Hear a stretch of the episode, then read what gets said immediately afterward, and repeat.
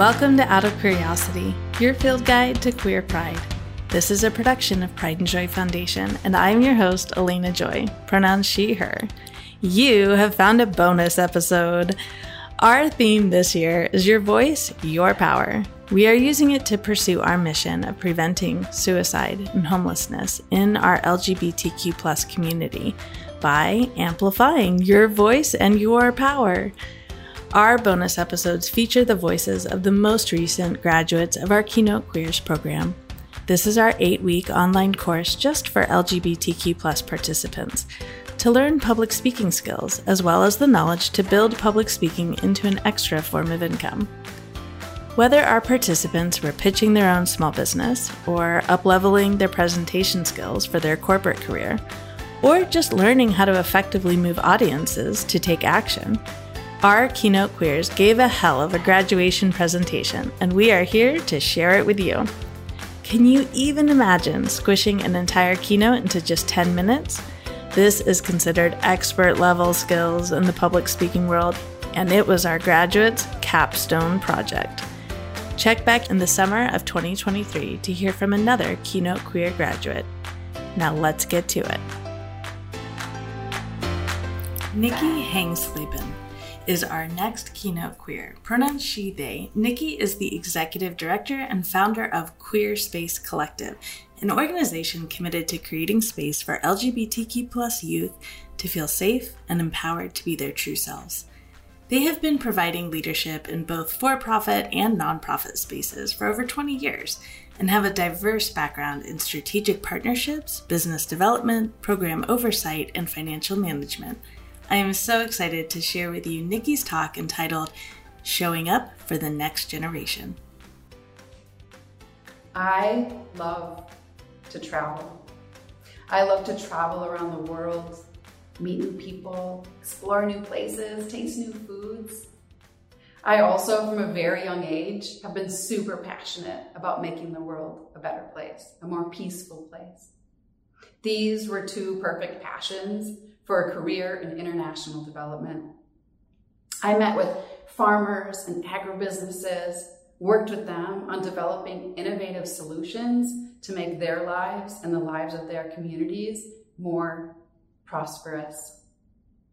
I traveled to places like Sri Lanka, Bangladesh, Kenya, Tanzania, Ethiopia, Rwanda, Zimbabwe, Zambia, Egypt, so many places.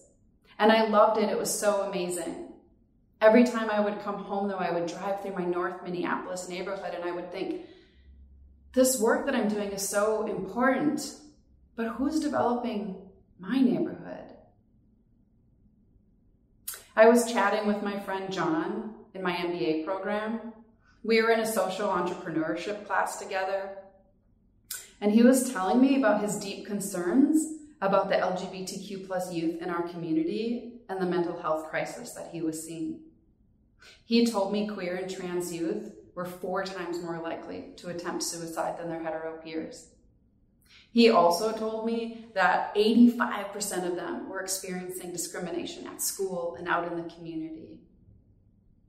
Together, we worked on a project together called Spark Connect, an LGBTQ plus intergenerational mentorship program. We pitched it to our class. I had goosebumps. Some people had tears.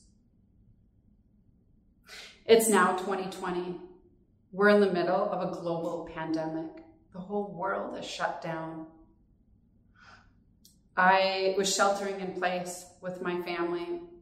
George Floyd had been murdered in the neighborhood where I grew up. And many of us were taking a step back and thinking, what are we doing on this planet? What are we doing with our time, our energy? Are we contributing to projects that help create more equity in the world? Are we spending our time on people and projects where we feel passion? I pulled Spark Connect off the shelf and pitched it for an innovation competition. I got fourth place. But what was more amazing was all of the energy that was generated when I started talking to people about intergenerational mentorship, about showing up for our LGBTQ plus youth. Nikki, we have to do this. Our kids need this. How can I help?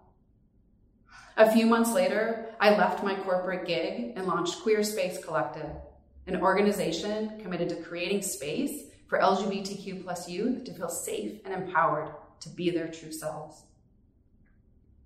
Okay, I didn't know anything about mentorship. I had never been a big brother or a big sister. I knew nothing about formal mentorship programs. But I grew up in the 90s with a gay mom. I'll never forget the day she came out to me. She sat me down at our kitchen table. The house was eerily quiet. I had three siblings. I'm not sure where they were. And she said, Nikki, can I talk to you? And I was like, yeah, of course. And she said, have you ever noticed how my friends tend to come in pairs? You know, like Barb and Ann, Joy and Marlene. She then proceeded to tell me that her roommate who had been living with us for a few years, was really her partner. I remember feeling overwhelmed, surprised, but then not really. It's like things were clicking into place. But I didn't know any gay people. I had grown up in North Dakota where you didn't even talk about gay people. I didn't know any friends who had gay parents. This was before Ellen, before Will and Grace. This was before the internet. Over my junior high school and high school years, it was amazing. Once I, you know, wrapped my head around this idea of my mom being gay and it kind of resonated with me, I would go to gay pride parades and I was surrounded by all of this queer community. And when I came out a few years later, I already had a whole network of support around me. And with Queerspace, I wanted to give this to them, to the next generation who needs queer adults in their lives. I'll never forget one of the first Queerspace families I met. He had been referred in by a social worker. He was trans. His mom was worried about him. I showed up at his house, knocked on the door. He answered, and he had a smile on his face and he was a little bit nervous, but also a little bit excited. And I could tell that he was happy I was there. We talked for a little bit about a mentorship program and he decided he was really excited and he'd love to try it. I came back a few weeks later and this time he answered the door and he was wearing a mini skirt and a tube top and I remember being a little bit confused.